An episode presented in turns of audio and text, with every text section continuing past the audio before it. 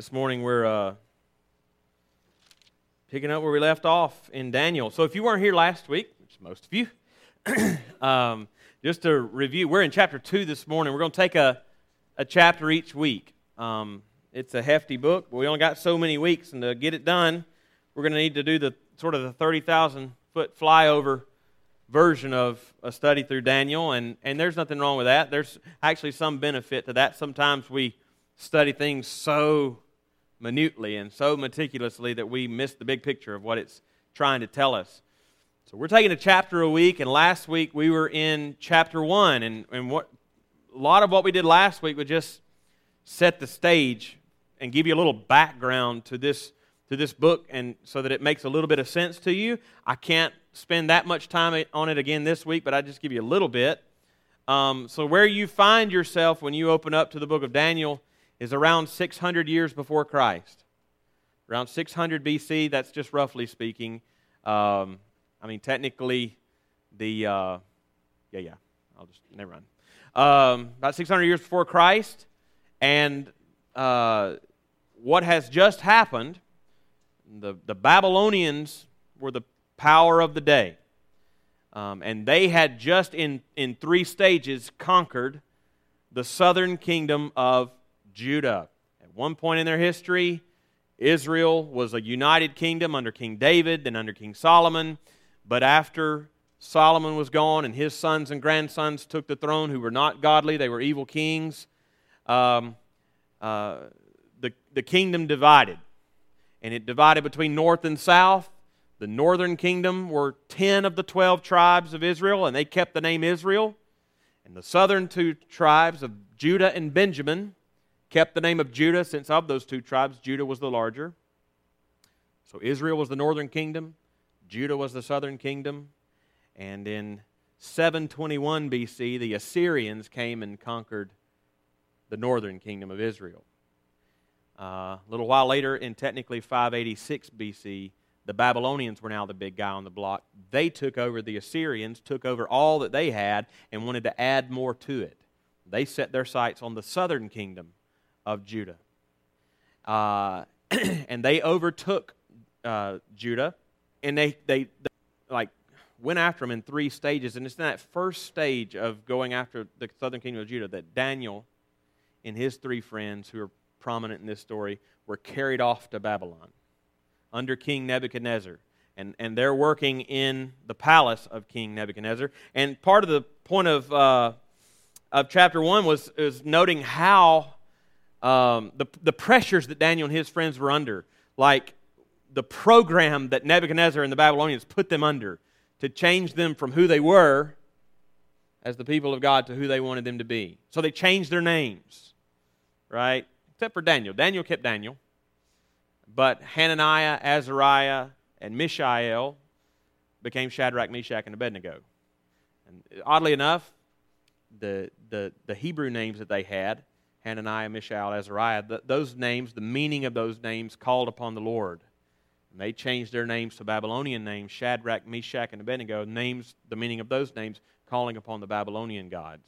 Basically said, You belong to us now. We're, we're changing your very identity.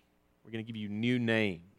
And it says in chapter 1 they spent three years teaching them, teaching Daniel and his friends the literature and the language of the Chaldeans. Basically saying, We don't want you to think like you used to think. We want you to forget the scriptures.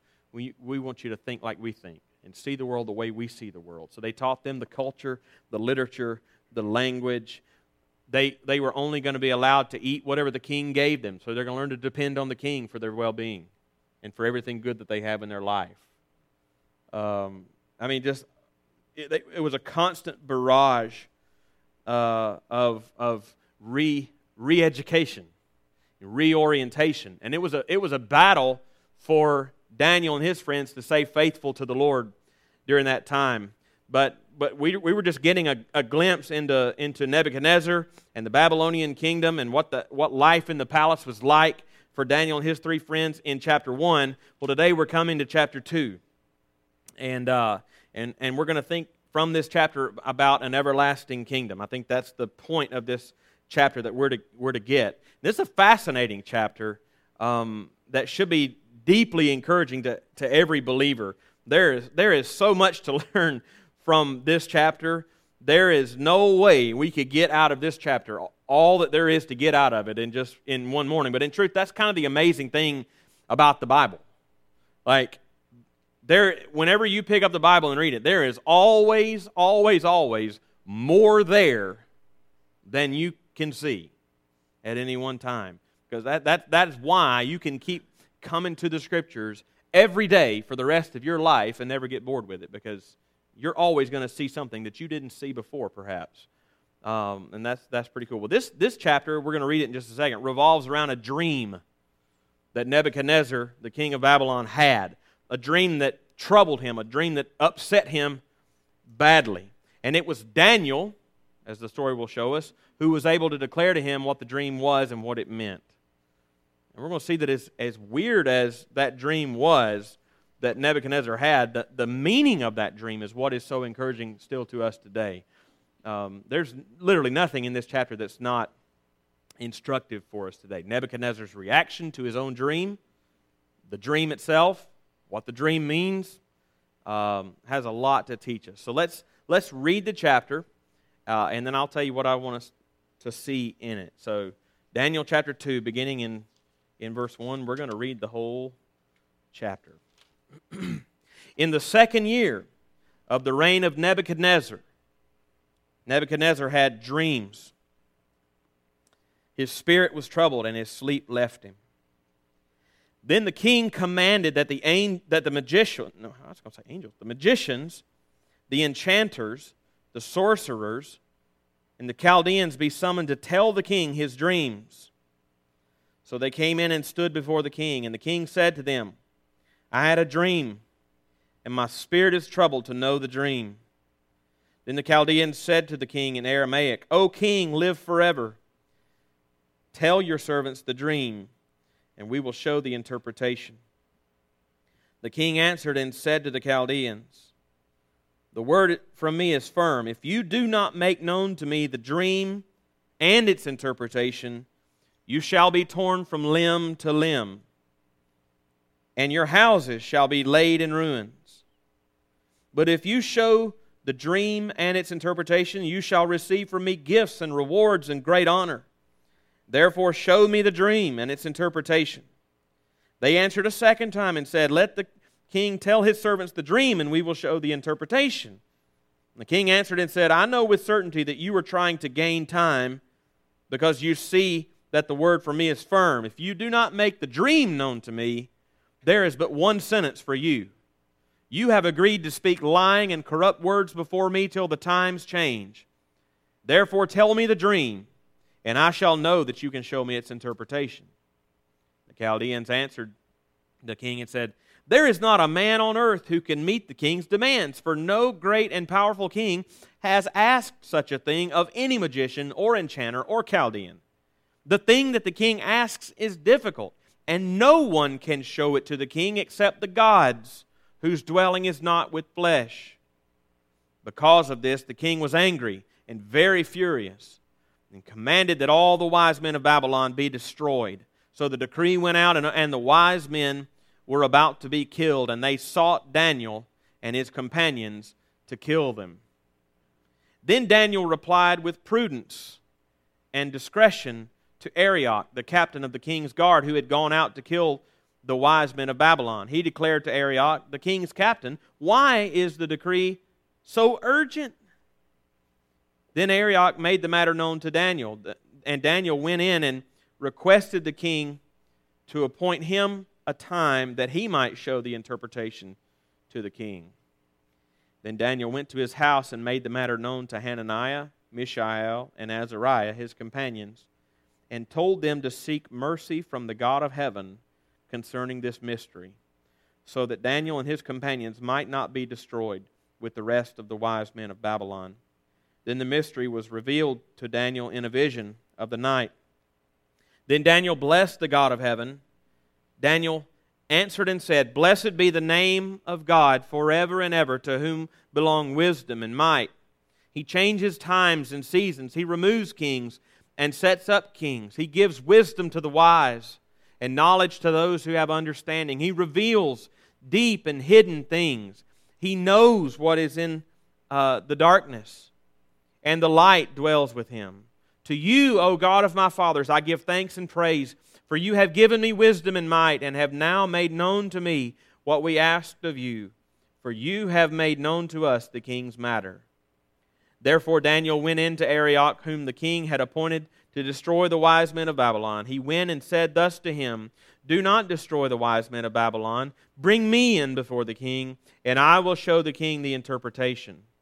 Then Arioch brought in Daniel before the king in haste and said thus to him I, I have found among the exiles from Judah a man who will make known to the king the interpretation. The king said to Daniel, whose name was Belteshazzar, he did have a new name. I don't know why I said that. Are you able to make known to me the dream that I have seen in its interpretation? Daniel answered the king and said, No wise men, enchanters, magicians, or astrologers can show to the king the mystery that the king has asked, but there is a God in heaven who reveals mysteries, and he has made known to King Nebuchadnezzar what will be in the latter days. Your dream and the visions of your head as you lay in your bed are these. To you, O king, as you lay in bed, came thoughts of what would be after this. And he who reveals mysteries made known to, to you what is to be.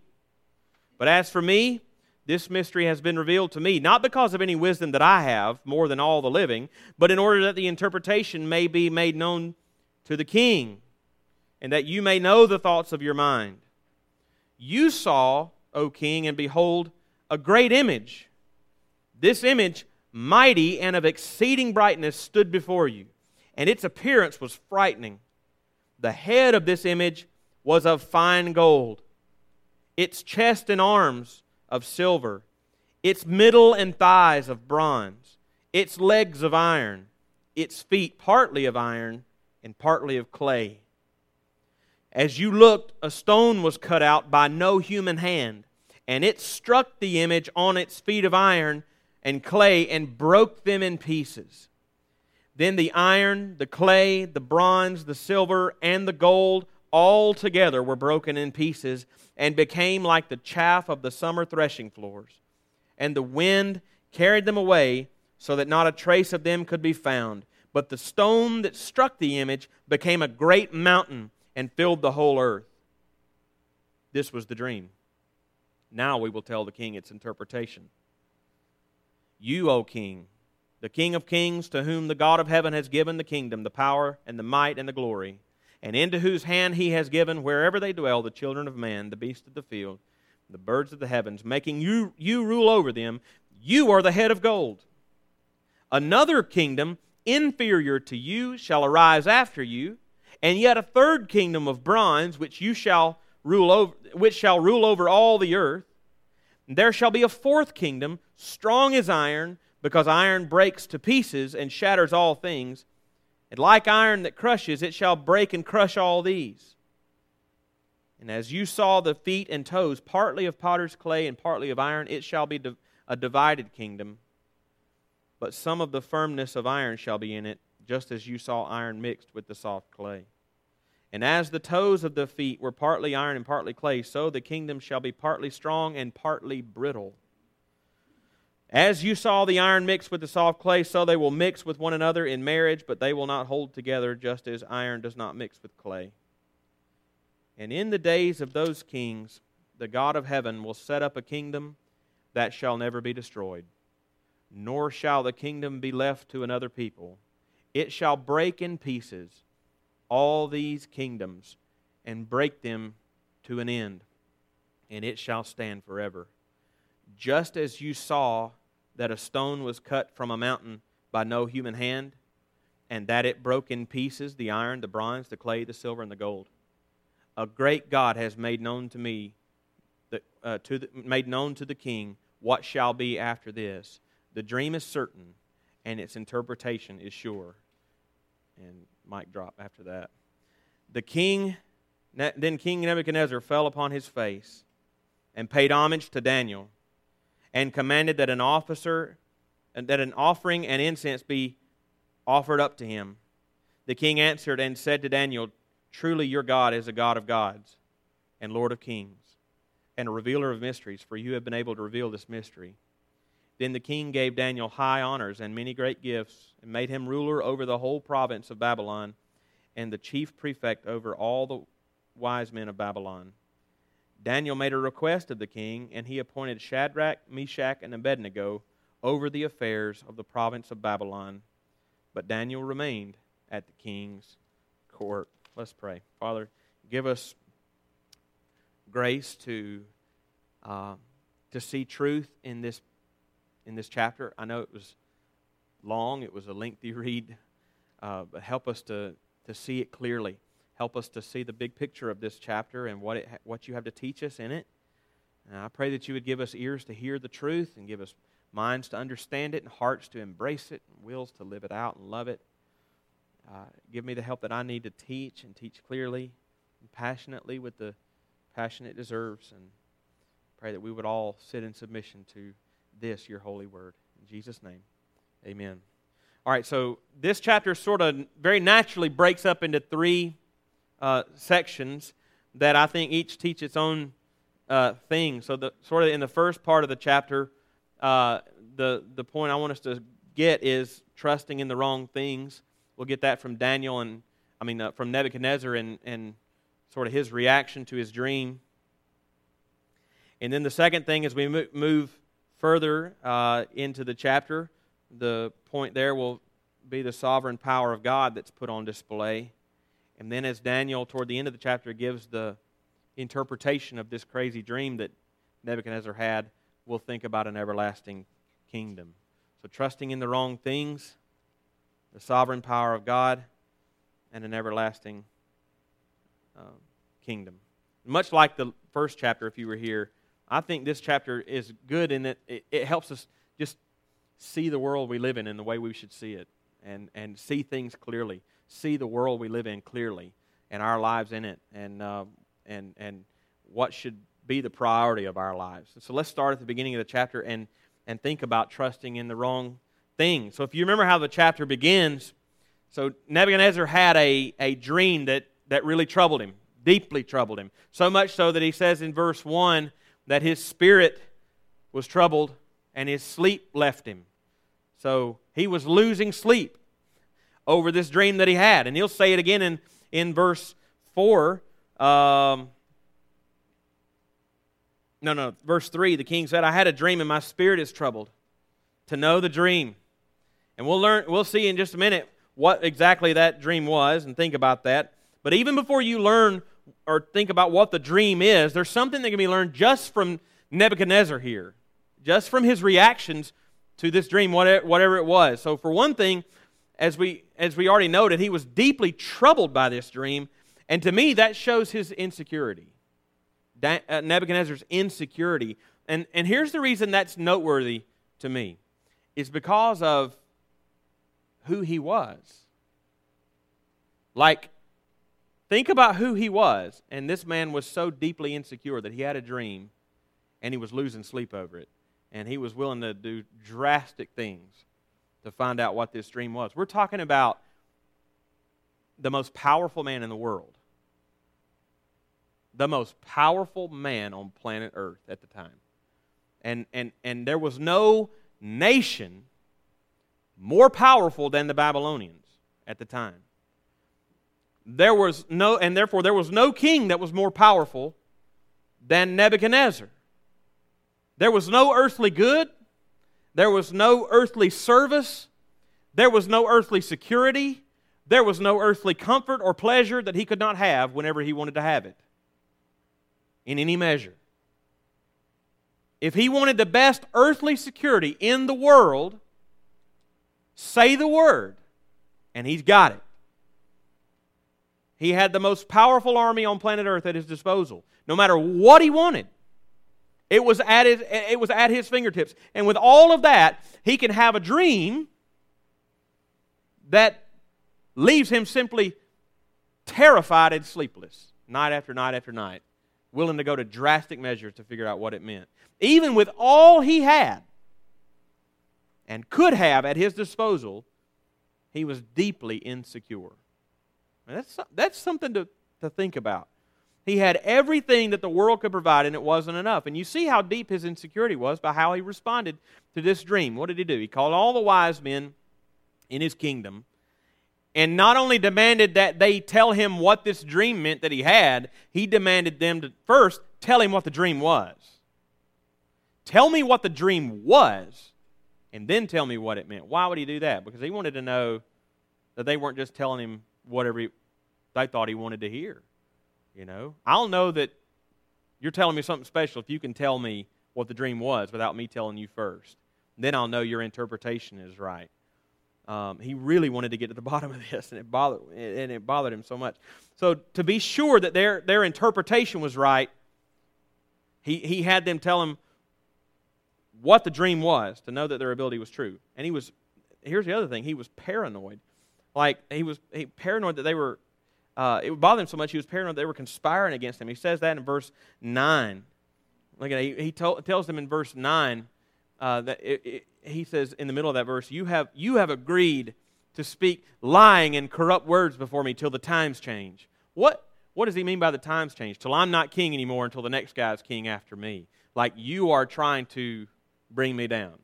You are trying to lie to me and corrupt things so that I tumble and fall so somebody is king after me. So he's insecure, he's paranoid, and it made him hostile and irrational. He tells them that if they don't tell him the dream and its interpretation, tells them in verse 5 you shall be torn from limb to limb. Your houses shall be laid in ruins. On the other hand, if they did tell him the dream, verse 6, you'll receive from me gifts and rewards and great honor, all for telling a dream. I'll, I love how in this chapter there's a sort of a section where the, the, the wise men, supposedly, uh, speak up, and what they say sort of foreshadows the coming of Jesus. Um, when they learn that they are to tell the dream in addition to its interpretation, they complain in verse 11. They say, The thing that the king asks is too difficult, and no one can show it to the king except the gods whose dwelling is not with flesh. Now, they're polytheistic. That's why they say the gods. Their gods did not dwell with flesh. They, at least they're acknowledging that no mere human being could do this thing. Something divine, someone divine, must make this happen if it's going to happen. And his dwelling is not with flesh. But we know, the end of the story, the God who's going to make this thing happen, he in fact does dwell with flesh in Jesus Christ. One day he would. But they didn't realize what they were saying they were saying more than they, they knew because it actually was the one true God who would one day come in flesh, who was going to make this thing known to Daniel because he's the one that caused the dream to begin with. But before we get to that, I just want to note one more time Nebuchadnezzar's actions about this whole thing. Most powerful man in the world, man that could have every, every earthly security, every earthly good, every earthly pleasure, every earthly comfort, all around him as much as he wanted, whenever he wanted, was insecure. And, and it caused him to be paranoid, to think things were happening that weren't happening, and people were doing things they weren't doing. And it made him irrational and hostile. And it just goes to show you. That's why I said the first point, I think it's just trusting in the wrong things for, for all for your security, for your comfort, for your um, pleasure, for your worth. Pinning all your hope and happiness and all these things in, in the things of this world, whatever it may be. Whether it's whether it's I don't know, money and material things, or it's school and your grades, or it's your looks, or what you look like, or how you can dress, or what friends you have, or whatever it may be. Like, Nebuchadnezzar had all of that, and one little dream showed the weakness of his security. Don't, don't trust in these things. Don't trust in, in, in, in earthly comforts, earth, earthly securities, earthly uh, things earthly to give you your worth and value or anything such as that. Don't trust it. Don't pin your hope on those things, or uh, because while some of these things are fine in their in their proper place, they're a fragile source of peace. Fragile, it's just a mirage of security, a mirage of self worth. Um, yeah. What, so, what should we trust in? Daniel shows as we think about the sovereign power of God. When none of the wise men are able to tell the, the king his dream, he did exactly what he said he would do.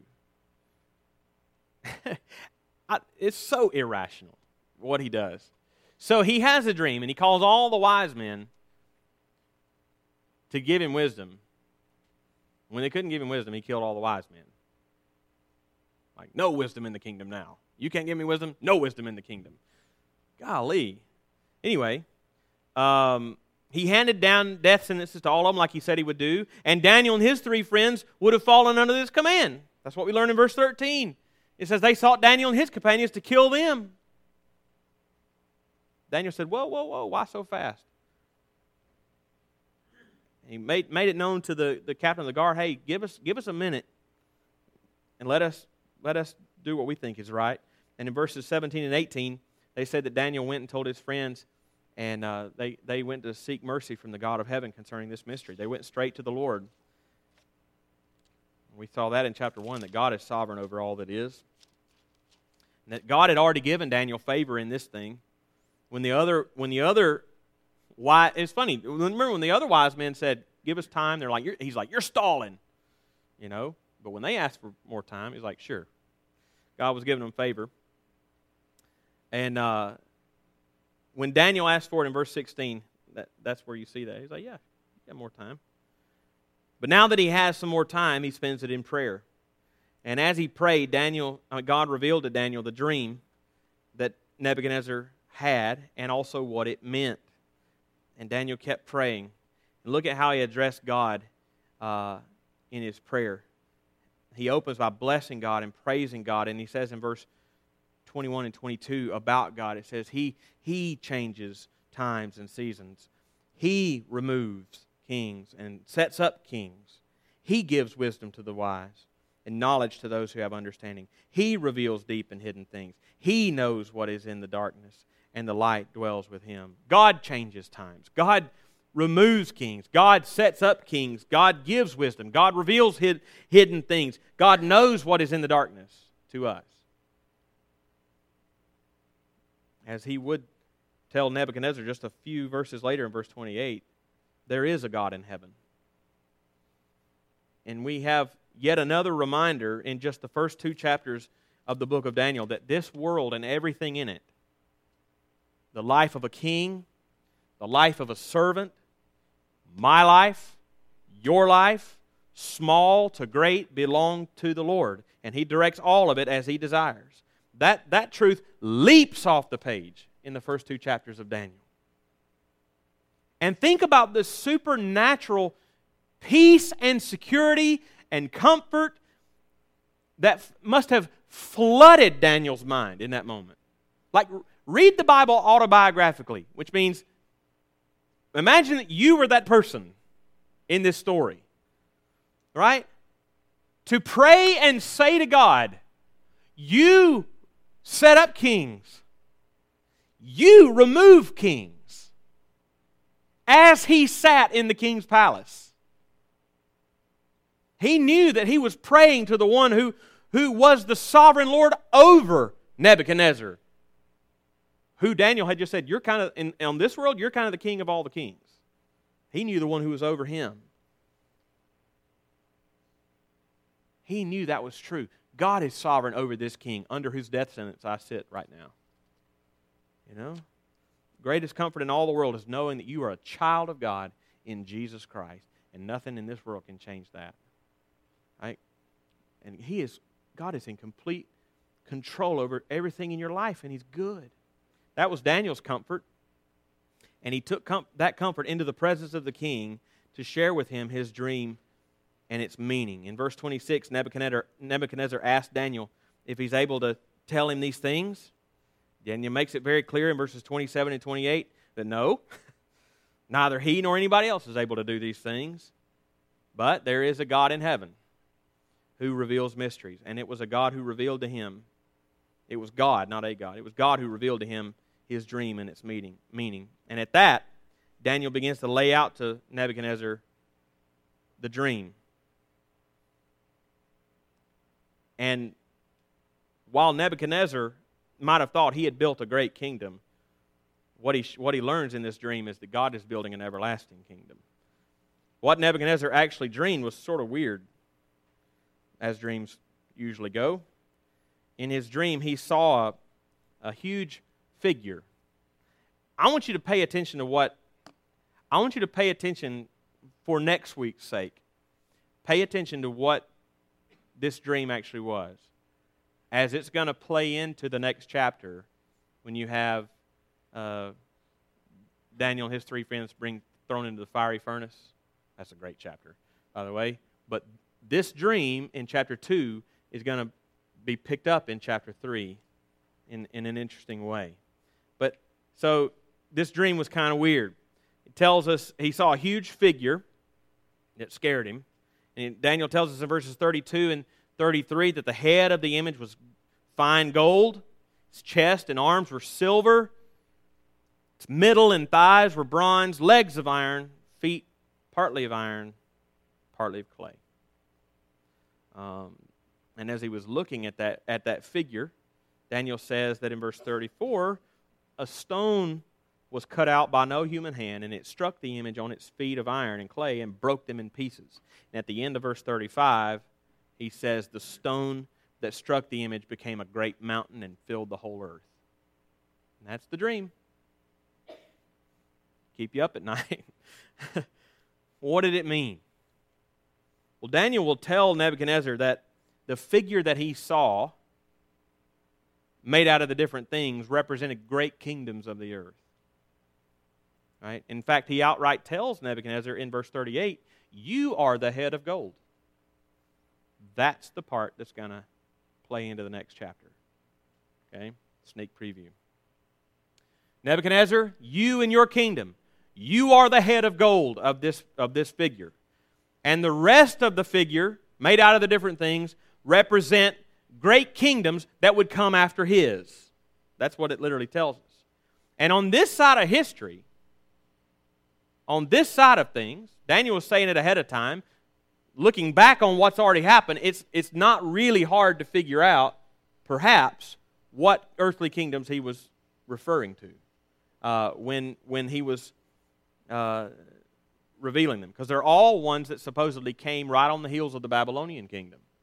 And so, the chest and arms of, I, am not saying this with dogmatic certainty, but I'm just saying it most likely is this. The chest and arms of silver are most likely the Persian kingdom, kingdom who were the ones who eventually conquered the Babylonians.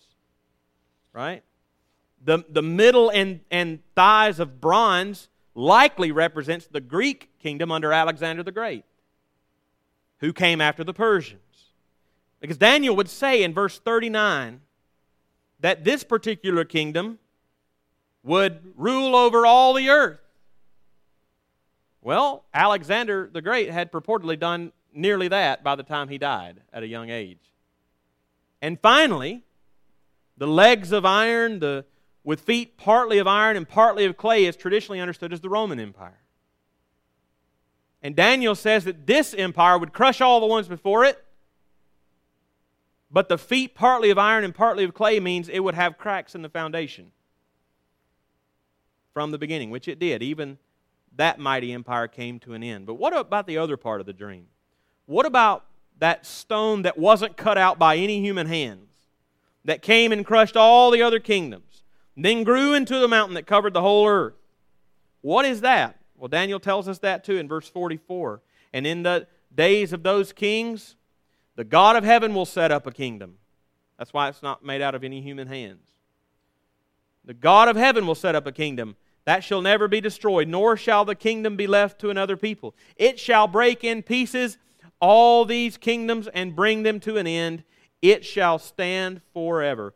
God would be building a kingdom even during those days, and it would outlast all the others, and it would grow throughout the whole world, and it would crush all the others. Now, I want you to notice a couple of things. Notice, first of all, let's think back to that figure. Remember, made of different things, and each different thing represented a kingdom that would come after the Babylonians. Notice, first of all, that the kingdoms in the vision, as they, as they move forward in history, are represented by gold, then silver, then bronze, then iron, and then iron mixed with clay. In other words, the material's not getting better and stronger, but weaker and weaker. You know what I'm saying? Gold, silver, bronze, iron, mixed with clay. So they're not getting stronger, but better, and, and I mean, not better, but worse, and, and weaker and weaker and weaker. And people, the point there is people might tend to think that the world is, is getting better and better or stronger and stronger. It's not. Getting weaker and weaker and weaker. And, and, and the, notice that the vision continues along the, along the different kingdoms that I mentioned. It says that God is building his kingdom right alongside all these in history. But the vision stops at the Roman Empire. Is that a coincidence? I don't know. I don't think so. God has always been building his kingdom throughout history, but a decisive moment happened during the days of the Roman Empire. Right? Christ came. And, and what were the first words Jesus preached in public? Mark 1:15. Jesus said, "The time is fulfilled, the kingdom of God is at hand. Repent and believe in the gospel." And still to this day, He's building his kingdom, and everyone who trusts in him as their Savior and follow him as Lord is part of that kingdom. But somebody might say, didn't it say, though, that whenever this kingdom came, it would crush all the other ones? Right? I didn't see Jesus crush anything the first time he came. Well, he didn't. The first time. I love, I'm probably not going to be able to find it right, right offhand. I love when uh, Jesus, in, in, in Luke 4, Jesus stands up. They, they hand him, he was in the synagogue on the, on the Sabbath, and they hand him the scroll, and he stands up. He finds a place in Isaiah, and he begins to read in Isaiah. And he gets up, and Jesus reads, The Spirit of the Lord God is upon me. This is Isaiah 61. The Spirit of the Lord God is upon me because the Lord has anointed me to preach good news to the poor. And He sent me to bind up the brokenhearted, proclaim liberty to the captives, and the opening of, of the prison to those who are bound, to proclaim the year of the Lord's favor. He rolled up the scroll, handed it back to the attendant, and sat down. And anybody in that room that day, in that synagogue, would have said, he stopped in the middle of a verse. They knew Isaiah 61. They knew that he got halfway through verse 2 and stopped.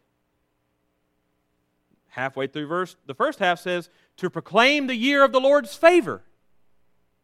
The second half of the verse says, and the day of vengeance of our God. That's what he didn't read. Why? Because that's not what he came to do the first time. That's what he's coming to do the second time. The first time he came was to bring the year of the Lord's favor. When he comes again, it's the day of vengeance of our God. What does it say in Revelation 19 about when he comes again? When he comes again, he will strike down the nations, and he will rule them with a rod of iron. He will tread the winepress of the fury of the wrath of God the Almighty. Golly. On his robe and on his thigh, he has a name written King of Kings and Lord of Lords. That is the day when all that Daniel saw in that dream will finally come to pass. Right? What was what was Nebuchadnezzar's reaction to all that? Well, he showered him with gifts and titles And it even says that Nebuchadnezzar fell on his face and paid homage, not to God, but to Daniel. I mean, there's a couple of times in in this, like here, and then again in chapter four. Remember when God makes Nebuchadnezzar go crazy and eats grass like an ox, and fingernails all grow out and nasty. And he bring, finally brings him back to his senses, and, and, and Nebuchadnezzar has this beautiful, like, hymn of praise to God in chapter 4. His, says of God, His dominion is an everlasting dominion, and His kingdom endures for generation and generation. You know, and it ends it with none can stay His hand or say, What have you done? It's like a beautiful hymn of praise to God, but Nebuchadnezzar's not a believer. He's just impressed for a moment. He's impressed for a moment. It's not genuine. It's going to be plain it's not genuine in chapter 3. But the only issue that will matter for people today and on the last day will be whether I belong to the kingdom of God. And how does that happen? Just like Jesus said repent and believe the gospel. You know? What a beautiful word.